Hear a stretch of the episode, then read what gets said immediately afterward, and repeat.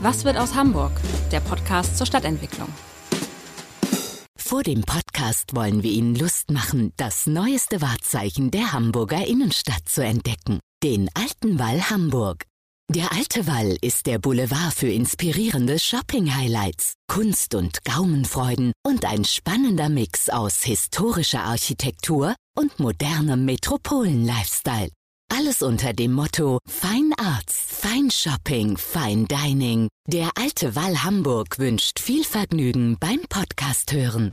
Ja, moin, moin, herzlich willkommen und hallo zu einer neuen Auflage unseres Podcasts Was wird aus Hamburg? Ich freue mich, dass wir heute eine profilierte Kritikerin der Stadtplanung in Hamburg zu Gast haben, nämlich Heike Sudmann von den Linken. Sie ist Fachsprecherin für Stadtentwicklungs-, Wohnungs- und Verkehrspolitik und studierte Stadtplanerin. Und ja, fangen wir doch vielleicht einfach mit unserer gemeinsamen Vergangenheit an, liebe Frau Sudmann. Wir kommen ja beide vom Land. Und wenn wir die derzeit so populäre Identitäts- und identitäre Diskussion ernst nehmen, dürfen wir da überhaupt über Stadtentwicklung sprechen oder nur über Landentwicklung? Na, das wäre jetzt ja seltsam. Natürlich reden wir über beides, wobei ich ja nochmal sagen muss, Sie kommen ja für meine Verhältnisse aus einer Großstadt. Mein Dorf hatte 400 Seelen und da würde man über Dorfentwicklung reden. Nein, aber ich denke, wir müssen ja über ganz vieles reden. Auch wohin gehen wir jetzt in Pandemiezeiten? Das sehen wir ja gerade in Hamburg. Es ist ja ein echtes Problem. Die Leute wollen raus, müssen raus und sie finden kaum noch Grünflächen, Freiflächen, wo sie sich halbwegs mit Abstand bewegen können. Also darüber müssen wir ganz viel reden. Es wäre jetzt nicht der richtige Weg zu sagen, jetzt ziehen wir aber alle aufs Land, weil das würde so viel Verkehr erzeugen und wird das Land auch weiter zersiedeln. Da bin ich froh, dass Sie so antworten, weil sonst wären wir schon relativ schnell am Ende angekommen, weil uns geht es ja um die Stadt Hamburg. Sie sind ja politisch sozialisiert worden in einem Bündnis äh, gegen ein Autobahnprojekt, gegen die Osttangente, Umgehung mhm. Fuhlsbüttel. Hat das eigentlich Ihren Blick auf die Stadtentwicklung geprägt? Ja, absolut. Also ich muss dazu sagen, ich komme vom Land und habe in der Großstadt erst ein bisschen gefremdet und habe dann in einem Stadtteil gewohnt, wo auf einmal eine vierspurige Autobahn durchgesetzt werden sollte und habe dadurch überhaupt erst, als ich mich mit dem Thema beschäftigt habe, überhaupt erst gemerkt, was ist eigentlich Stadtentwicklung? Weil früher kam mir es mir so ein bisschen wie, ich hätte fast gesagt, Gott gegeben vor. Und ich bin auch dadurch erst auch zum Studium gekommen, dass ich Stadtplanung überhaupt äh, als Studiengang gemacht habe, weil ich einfach gemerkt habe, es gibt so vieles, was zusammenspielt. Der Wohnungsbau, der Verkehr, die Grünflächen. Also insofern hat mich diese Initiativenarbeit sehr geprägt und auch meinen weiteren Lebensweg geprägt. Sie kommen ja ursprünglich von den Grünen, sind inzwischen bei der Linkspartei und wenn man Ihre Stimme so vernimmt, bekommt man den Eindruck, dass die Linken eigentlich bei allen Großprojekten kritisch sind, oder täuscht das? Ich überlege gerade, welches Großprojekt wir gut finden würden. Wir würden es gut finden, wenn man das Großprojekt Messeverlagerung angeht. Dafür haben wir auch gestritten. Nein, aber es ist natürlich so, mal losgelöst davon, dass die Aufgabe der Opposition ja ist, Alternativen für die Regierungspolitik aufzuzeigen, sind einfach gerade sehr viele Großprojekte am Laufen, wo ich sagen kann, äh, was soll das? Also Elbtower wäre ein Beispiel. Das ist ja ein. Ja, fangen wir damit doch mal an. Ja, ist eigentlich ein ja. Hochprojekt, nicht nur ein Großprojekt, 245 Meter hoch an den Elbbrücken. Und da kann man sich fragen, was soll das da? Was macht das da? Und wir haben ja gerade die Einwendung von ganz vielen Bürgern und Bürgerinnen dazu äh, auch bekommen. Und ich finde, ein Bürger hat zu Recht darauf hingewiesen. Es hat null sagen, null Bezug zu dem Stadtteil, null Bezug zu Rotenburgsort, null Bezug zur Vettel. Es hat keinen Bezug zu der Hochhausdiskussion, die wir in Hamburg geführt haben. Und ich glaube, Olaf Scholz wollte ja nicht nur seine Erinnerung da irgendwie manifestieren, sondern es ging ja auch darum, Touristen und Touristinnen anzuziehen. Und da hat, hat ein anderer Bürger auch sehr gut geschrieben, glauben Sie, dass irgendjemand nach Hamburg reist, weil da ein Elbtower steht? Das glaube ich nicht. Also die Elbphilharmonie wird sicherlich noch einige reizen, aber der Elbtower nicht. Insofern ist es völlig irre und wir müssen jetzt ja auch neu denken. Büroflächen. Wer braucht so viel Büroflächen? Man kann natürlich auch dagegen halten, dass der Elbtower ein Statement ist, der Stadt wirklich Weltstadt zu sein und über sich selbst hinauswachsen zu wollen. Da würde ich von Ihnen jetzt mal gerne wissen, wie Sie dann Weltstadt definieren. Ob Sie an einem Hochhaus, 245 Meter hoch, sagen, das ist jetzt Weltstadt. Ich glaube, Weltstadt ist ja, wenn sie was Besonderes anbieten. Und da kann man jetzt auf die viel, preislich viel gescholtene Elfi an, annehmen. Sie können aber auch in anderen Städten gucken, was ist das Besondere? Es sind, glaube ich, nicht immer die Hochhäuser, ganz im Gegenteil. In Paris, der Arc de Triomphe ist ja etwas, wo man denkt, ey, das wäre mal ganz was Neues. Jetzt hat man da hingesetzt.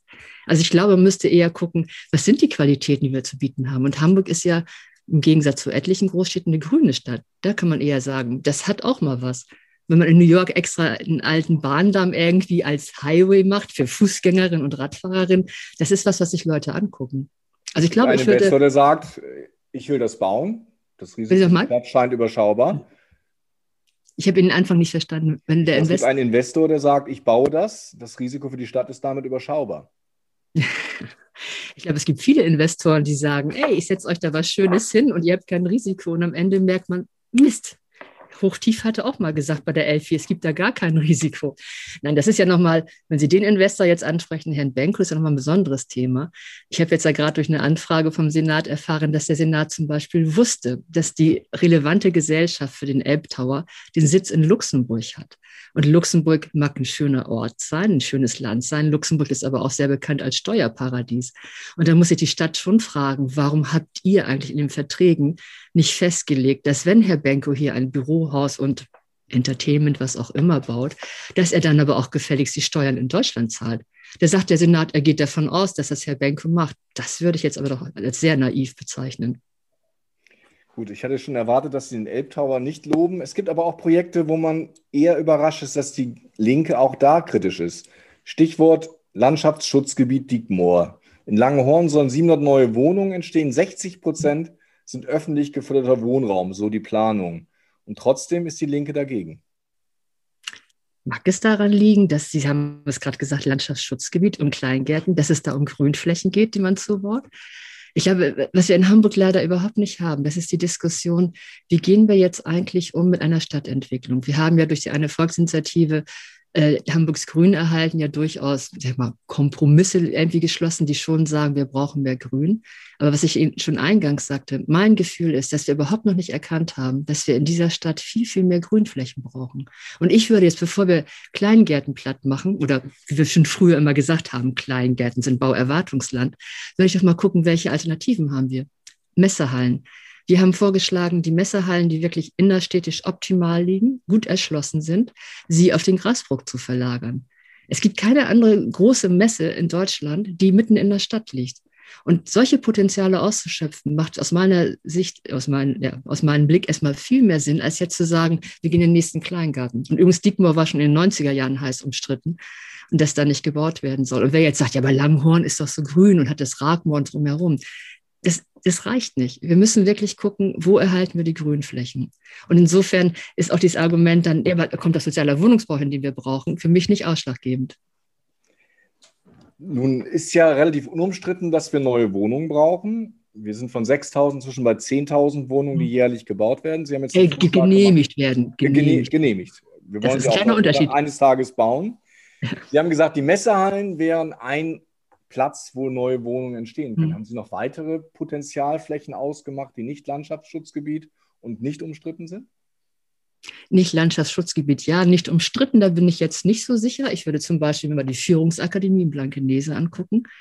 Das ist ja die Frage, wofür ist dieses riesige Areal eigentlich wichtig? Selbst mal abgesehen davon, wenn ich jetzt die Bundeswehr nicht ablehnen würde, ist trotzdem die Frage, müsste da so viel Fläche genutzt werden? Da könnte man wirklich auch viel Wohnungsbau hinmachen. Das wird aber, glaube ich, umstritten sein. Und auch ein anderer Vorschlag, den ich habe, wird auch umstritten sein. Wenn ich mir angucke, wie viele Flächen wir in Hamburg alleine für stehende Autos zur Verfügung stellen. Für Autos, die 23 Stunden am Tag rumstehen, gibt es wirklich viele Möglichkeiten. Und ich habe in den 90er Jahren gab es schon bei uns an der Uni damals Studierende, die haben für die Luise Schröder Straße, das war der Reeperbahn bei der Endoklinik, schon damals entwickelt, wie man von diesen vier Fahrstreifen auf zwei runtergehen kann und da Wohnungsbau hinsetzen kann. Das gibt es in ganz vielen Städten, äh, ganz vielen Möglichkeiten in dieser Stadt. Aber das wird, glaube ich, auch umstritten sein. Sehen Sie den Grenzen des Wachstums? Also muss man vielleicht auch irgendwie bei zwei Millionen sagen, also mehr kann Hamburg nicht bekommen, wenn man nicht den grünen Charakter der Stadt erhalten will? Das ist ja immer eine Diskussion, wo es gleich heißt, so Grenzen zumachen. Und da wir beide ja Zugewanderte sind nach Hamburg, fällt es mir besonders schwer zu sagen, also ich bin dafür, wir sagen, bei zwei Millionen ist Schluss. Das wird auch nicht gehen. Wie soll das funktionieren? Ich glaube, wir müssen eher gucken, was soll nicht wachsen? Und was ja in Hamburg seit Jahren wächst, ist zum Beispiel die Wohnfläche pro Nase, pro Einwohnerin. Also auch bei dem Wohnungsneubau, über den wir ja immerhin, das muss ich SPD ja auch zugestehen, seit 2011 wieder verstärkt reden und ihn auch sehen, sind die durchschnittlichen Wohnungsgrößen bei 80, 90 Quadratmeter. Teilweise lagen sie jahrelang im Durchschnitt bei über 100 Quadratmeter. Wenn ich aber weiß, abgesehen jetzt von Ihnen, Sie haben Kinder, aber wir haben nicht 50 Prozent äh, vier oder fünf Personen Haushalte. Wir haben über 50 Prozent Single Haushalte, muss ich sagen, da wird zu groß gebaut. Also wir müssen flächensparender bauen, sowohl was wir bauen, Stichwort Einfamilienhaus, aber wir müssen auch gucken, wie viel Wohnfläche wir pro Nase bauen. Und Wie dann will man das ist steuern? es Will man das mit der Steuer steuern, dass also Menschen, die zu viel Wohnfläche haben, am Ende eine höhere Grundsteuer bezahlen oder wie stellen Sie sich das vor? Das mit dem Steuern äh, ist insofern ein Problem. Also Grundsteuer wird ja die betreffen, die jetzt entweder selbst Eigentum haben oder eben die Mieterinnen, die indirekt beteiligt mhm. werden. Mhm. Ich kann aber zum Beispiel nicht einfach sagen, ihr müsst jetzt mehr bezahlen, weil ihr eine große Wohnung habt, weil die Menschen, die seit 10, seit 20, 30, 40 Jahren in ihrer Wohnung leben, und wenn die jetzt umziehen sollten in eine kleinere Wohnung, würden die trotzdem mehr Miete bezahlen. Wir haben schon verschiedentlich auch mit Saga und auch mit Genossenschaften diskutiert. Gibt es eigentlich die Möglichkeit, so ein Umzugsmanagement zu machen? Also Mieterinnen, Mietern anzubieten, ihr geht in eine kleinere Wohnung, aber ihr kriegt den Quadratmeterpreis als Miete, den ihr jetzt habt. Und das äh, hat zum Beispiel die, ba die Baugenossenschaften der freien Gewerkschafterinnen gemacht in Rotenburgsort. Das hat gut geklappt. Eine andere äh, Genossenschaft, meine ich nicht Gewerkschaft, eine andere Genossenschaft hat mir erzählt, sie haben das vorgehabt, sie haben ihre Mieterin angeschrieben, haben das angeboten. Und es hat dazu geführt, dass am nächsten Tag in der Geschäftsstelle aufgelöste ältere Menschen standen und gesagt haben, ihr wollt uns rausschmeißen. Also es ist ein Thema, was man sehr sensibel angehen muss. Aber das wäre auf alle Fälle möglich. Nicht, das kann man nicht durch Steuern, durch Steuern steuern allein. Das muss man wirklich auch anders steuern. Aber wir können es im Neubau eben steuern. Wir können in Bebauungsplänen sagen, dass die Wohnungen, die dort entstehen, nur gewisse Größen haben. Also zwei Zimmer, drei Zimmer, was auch immer, das könnte man steuern. Ist Hamburg, was die Planung betrifft und den Neubau zu konventionell? Sie meinen, dass so langweilig gebaut wird? Oder? Ja, aber die, die äh, nee, mir geht es jetzt erstmal darum, Sie sagen ja, wir, wir ähm, bauen sehr, sehr klassisch noch, sage ich mal immer, fast jede größere Wohnung ist eigentlich konzipiert für vier Personen, zwei, zwei Erwachsene, zwei Kinder. Wir bauen sehr, sehr große Wohnungen. Also wir, mhm. vielleicht denken wir zu wenig darüber nach, wie wir eigentlich in einer Gesellschaft, die sich verändert, auch anders bauen müssen. Kleinere Flächen, die sich auch vergrößern, mhm. verkleinern lassen, je nach ja. Lebenssituation. Ja. Das ist ja eigentlich mal ganz gut versucht worden bei der IBA, bei der Internationalen Bauausstellung in Wilhelmsburg. Da hat, gibt es verschiedene Gebäude, wo mit flexiblen Grundrissen gearbeitet wurde. Das heißt, wenn Sie jetzt, Ihre Kinder sind noch zu Hause, ein paar Jahre so bleiben, Ihre Kinder ausziehen, können Sie zum Beispiel sagen, okay, wir wollen unsere Wohnung verkleinern, bleiben in diesem Haus und die äh, anderen Zimmer werden andere Wohnungen zugeschlagen. Das ist, glaube ich, nach der IBA nicht mehr sehr in, intensiv verfolgt worden. Ich habe in Berlin ein Wohnprojekt gesehen, äh, einen, Bau, einen Wohnungsbau gesehen. Da ging es darum, dass die Gemeinschaftsflächen angeboten wurden. Das heißt, es gab ganz, ganz kleine Zimmer mit einer Kochecke und einer Dusche für, also ein Zimmer für eine Einzelperson, äh, anderthalb Zimmer für zwei Personen. Aber die hatten dann Küche, die hatten Badezimmer und die hatten auch Arbeitsräume, was jetzt ja ganz relevant wäre für Homeoffice, extra, die man aber gemeinsam genutzt hat. Das heißt, sie haben an Gesamtfläche weniger gebraucht, als sie jetzt brauchen würden, wenn alle einzeln eine Wohnung hätten, mit großem Arbeitszimmer, mit Kinderzimmer und was weiß ich. Also insofern, ja, es ist teilweise zu konventionell. Es sind ja wieder auch die Investoren vielleicht, die sagen, ich werde doch alles los, warum soll ich anders bauen? Sie kennen ja wahrscheinlich als regelmäßige Hörerin unseres Podcasts die fünf Fragen, die alle ereilen. Ja, ich freue mich. Fragen gehen natürlich auch an Sie. Haben Sie eine Lieblingsstadt eigentlich? Ein Lieblingsstadtteil? Nee, eine Lieblingsstadt. Nachdem ich mit Hamburg zu Anfang... der Welt. Ja, ich habe so, ja, als Dorf, als Landei echt mit Hamburg gefremdelt die ersten ein, zwei Jahre. Jetzt bin ich fast 40 Jahre in Hamburg und muss sagen, es ist meine Lieblingsstadt. Vielleicht auch, weil ich nicht genug andere Städte kenne, aber ich finde, Hamburg ist einfach eine, eine tolle, eine grüne Stadt und hat echt viele schöne Ecken. Also insofern ist es Hamburg. Mögen alle anderen mir das verzeihen, aber es ist Hamburg. Gut, wenn wir dann äh, weltweit schon bei Hamburg sind, gibt es einen Lieblingsort in Hamburg? Das finde ich ja noch viel, viel schwieriger, weil, also bei mir direkt vor der Haustür ist der Wohlerspark. Da gehe ich natürlich gerne hin, wenn ich einmal so rausgehen möchte. Aber ich finde, es gibt so viele interessante und total unterschiedliche Orte. Bunthäuser Spitze komme ich nicht so oft hin, aber ist einfach total spannend. Oder wenn ich durch die Vier- und Marschlande fahre. Aber auch wenn ich in Horn, das kleine Horner Moorsee oder Horner Rennbahn kaum bekannt. Es gibt einfach so viele Orte, ich kann mich mal gar nicht entscheiden. Deswegen fahre ich wahrscheinlich auch so viel Fahrrad, dass ich die alle mal unterschiedlich abfahren kann. Wilhelmsburg hat so viel spannende Ecken auch schon vor der IBA gehabt. Also einfach auch die Stadtteile, die immer so einen schlechten Ruf haben. Die haben so viele schöne Orte, die haben es noch alle, finde ich, Not, dass sie entdeckt werden. Gibt es einen Lieblingsstadtteil? Einen von 104 oder 105 fällt mir echt schwer. Also eigentlich überall da, wo ich gewohnt habe, habe ich mich sehr wohl gefühlt. Also war es Fuhlsviertel gewesen, war es jetzt ein Rand von Ottensen oder jetzt auch in Altona Altstadt. Ich finde, es, die haben alle unterschiedliche Qualitäten. Also was ich schon sagte, wenn ich durch Wilhelmsburg fahre, ist das so faszinierend. Sie kommen irgendwie quasi vom Dorf, sie kommen in die Hochhaussiedlung. Die sind alle sehr unterschiedlich und werden aber alle oft verkannt. Und Wilhelmsburg liegt mir insofern auch sehr am Herzen, weil ich seit den 90er Jahren dort sehr eng mit den Aktiven vor Ort verknüpft bin. Also insofern habe ich auch da viele. Ich kann mich nicht festlegen, ich kann mich wahrscheinlich nicht entscheiden. Vielleicht fällt es leichter, ein Lieblingsgebäude zu benennen. Ja, das werden Sie jetzt, jetzt aber erstaunen. Dieses Gebäude steht eigentlich noch nicht ganz richtig. Das wäre die Schilleroper. Wenn die Schilleroper mal saniert wäre, das wäre echt mein Lieblingsgebäude. Aber wir müssen sie jetzt erstmal retten, weil es gibt in ganz Europa noch einen einzigen Zirkusbau dieser Art. Das wäre einfach klasse, wenn das klappt. Und äh, wer dann Lieblingsgebäude benennt, benennt vielleicht auch ein Gebäude, das er gerne mal mit dem Abrissbagger niederlegen würde. Haben Sie da auch so ein paar Ideen für Hamburg? Da habe ich ähm, eher was Abstrakteres, weil ich finde, bei den Gebäuden, man kann sich immer streiten über Geschmack oder auch über äh, missratene Architektur. Ich würde gerne was anderes einreißen. Ich finde, dass wir ganz viele Denkgebäude haben, ganz viele fest zementierte Ideen, die zum Beispiel heißen, sozialer Wohnungsbau, da wohnen nur Menschen, die irgendwie schwierig sind. Äh, Mietendeckel geht überhaupt nicht oder auch Sozialismus ist was ganz Schlimmes. Solche Denkgebäude würde ich viel lieber mal einreißen und dann mal wirklich neu diskutieren. Ansonsten, statt Abrissbirne, Sie haben schon Abrissbagger gesagt, würde ich, glaube ich, ganz gerne auch etliche Straßen aufreißen und sie anders nutzen. Gibt es da eine Straße, die Ihnen sofort einfällt? Oh, die ich jeden Tag fahre, auf dem Feld, äh, Feldstraße haben wir jetzt schon immerhin einen kleinen Radfahrstreifen, da können wir einen größeren Radfahrstreifen machen. Ost-West-Straße, anstatt die zu untertunneln, da könnte man nochmal überlegen, wie können wir die zu einem Teil der autoarmen Innenstadt machen. Also ich glaube, da könnte ich sofort ganz viele Straßen aufzählen. Und diese Schröderstraße habe ich schon in den 90er Jahren schon diskutiert. Da könnten Sie wirklich richtig schönen Wohnungsbau machen.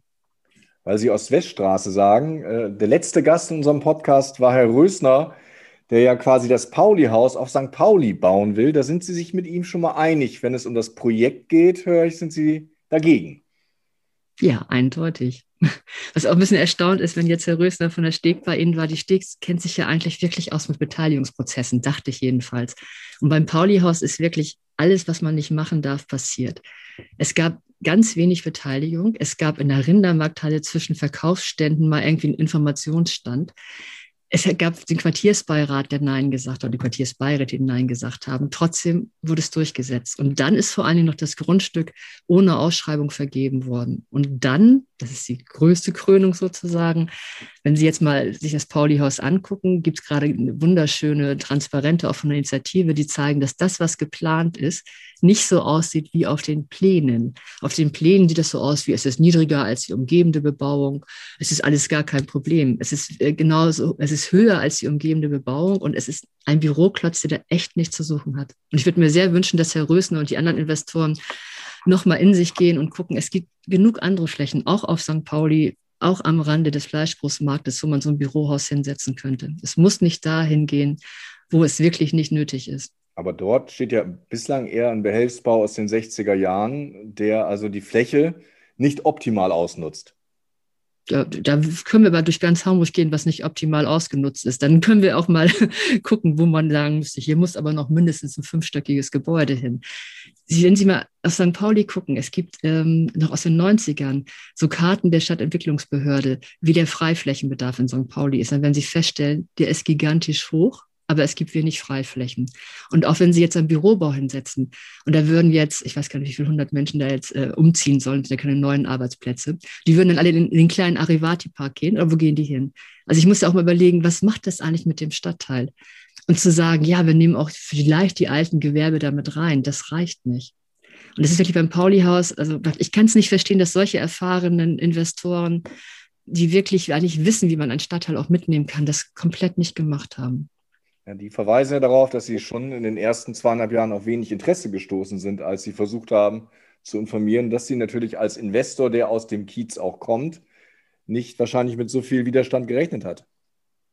Was natürlich wirklich sehr erstaunlich ist. Und äh, die Veranstaltung im Haus der Familie hat so gut wie niemand mitbekommen, da haben Sie recht. Und was ich schon sagte, in der Rindermarkthalle war es sehr, sehr klein wenn man wirklich es hätte diskutieren wollen, kann man fragen, warum habt ihr die Empfehlung im Quartiersbeirat nicht ernst genommen? Der Quartiersbeirat, Caro Viertel hat von Anfang an gesagt, wir sind dagegen. Wir hatten ja gerade die Planung für die Rindermarkthalle gehabt, wo es darum ging, was mit den Flügelbauten. Das ist alles völlig ignoriert worden. Und das wissen auch die Investoren, gerade weil sie ja aus St. Pauli kommen. Aber was Sie dürfen natürlich nicht, Entschuldigung, ich habe ja. einen Fehler gemacht. Natürlich kommt der äh, Investor, der hinter Panke steht, der kommt nicht aus St. Pauli, der kommt aus Berlin der, der Storkkönig, also sprich Herr Oberwelland, der auch als Milliardär, glaube ich, auch noch andere Möglichkeiten hätte. Da muss man jetzt wirklich nicht sagen, es muss ausgerechnet da sein.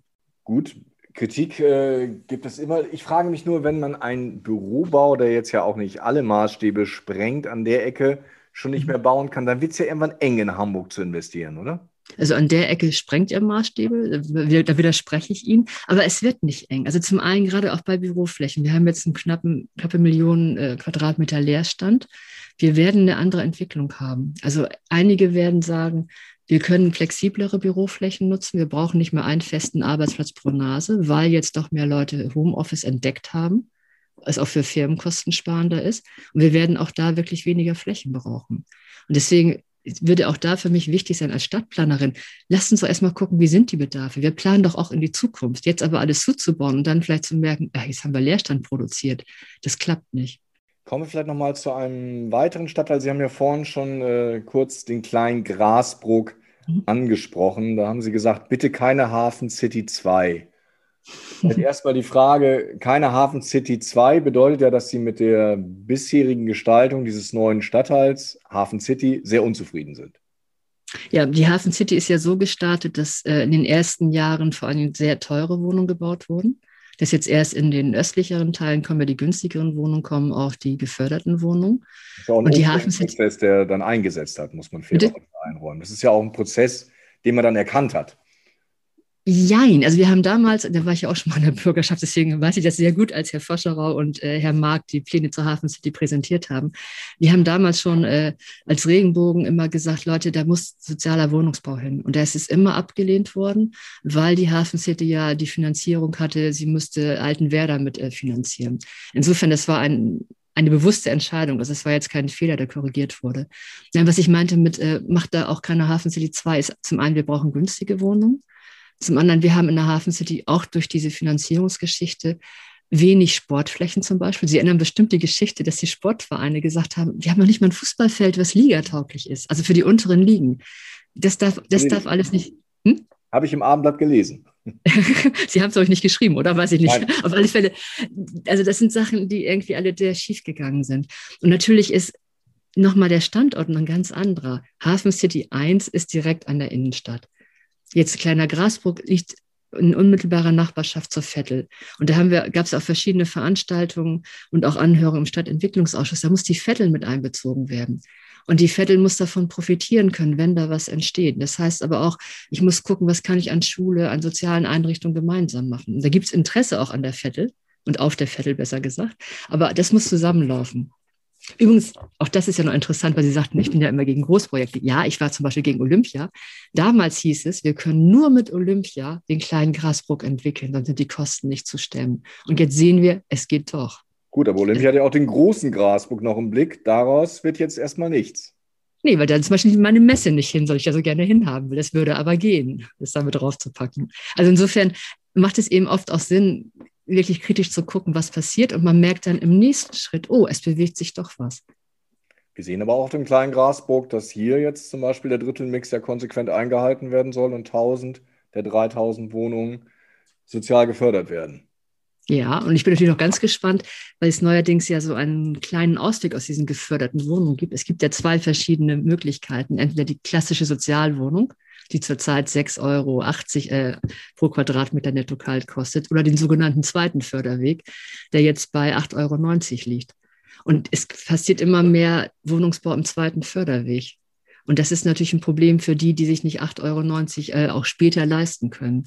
Also insofern bin ich da noch ganz gespannt, was kommt. Aber ich hätte auch da noch eine Alternative. Wir reden ganz viel davon über genossenschaftlichen Wohnungsbau, wir reden von gemeinnützigen Wohnungsbau. Es hat es alles, vor allem gemeinnützigen Wohnungsbau, bis Anfang der 90er Jahre gegeben, bevor die Gemeinnützigkeit abgeschafft wurde. Und dass wir jetzt so viel günstige Wohnungen bei den Genossenschaften haben und auch bei der Saga, hängt mit der Gemeinnützigkeit zusammen. Und die würde ich sehr, sehr gerne wiederbelegen. Ist es denn dann sinnvoll, gerade auf dem kleinen Grasburg auch dann 3000 der 3000 Wohnungen quasi sozial gefördert zu errichten? hätte ich kein Problem mit, weil ich dann, was ich vorhin schon mal sagte, ich würde ja gerne so Vorurteile einreißen. Wenn fast 50 Prozent der Hamburger Haushalte so wenig Einkommen haben, dass sie eine geförderte Wohnung im ersten oder zweiten Förderweg beziehen können, ist es kein Problem für den sozialen Zusammenhalt, nur geförderte Wohnungen zu bauen. Aber mir geht es wirklich darum, wir brauchen in Hamburg preiswerte Wohnungen. Und es gibt ja auch andere Modelle, die noch sehr klein sind. Ähm, über das Mietshäuser-Syndikat, die sehr günstig bauen können. Aber da muss man wirklich ansetzen.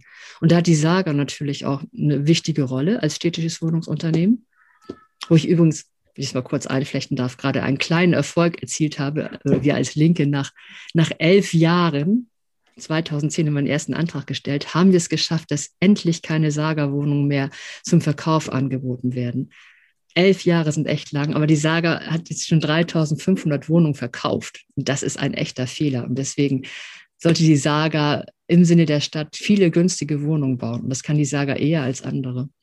Wir haben ja am Anfang viel über Beteiligung gesprochen. Ich würde auch am Ende vielleicht noch mal gerne über Beteiligung sprechen. Es gibt ja wieder auf St. Pauli die schöne Idee, mit der Planbude das Paloma-Quartier zu entwickeln. Alle waren danach zufrieden, als man die Einigung erzielt hatte, aber so recht findet sich niemand, der jetzt bauen will. Gibt es vielleicht auch zu viel Beteiligung? Nee, das, das würde ich sagen, gibt es nicht. Es ist ja wirklich der viel und hochgelobte St. Pauli-Code dort entstanden, der ja kam, nachdem die bayerische äh, ich würde sagen, bayerische Hausbau, nicht Hausbank, die bayerische Hausbau ursprünglich ja noch viel, viel dichter bauen wollte. Und das ist ja ein Prozess gewesen, wo die Bewohnerinnen einbezogen waren. Ich glaube, es hängt eher damit zusammen, das ist ja immer noch eine sehr dichte Bebauung, weil man da hohe Rendite rausziehen wollte, dass das ein echtes Problem ist. Und das Problem, was Sie jetzt auch beschreiben, ist ja gerade für den geförderten Wohnungsbau schwierig. Es hat die Stadt sich da jetzt auch mit eingebracht. Aber es liegt nicht an der Beteiligung. Da bin ich mir absolut sicher.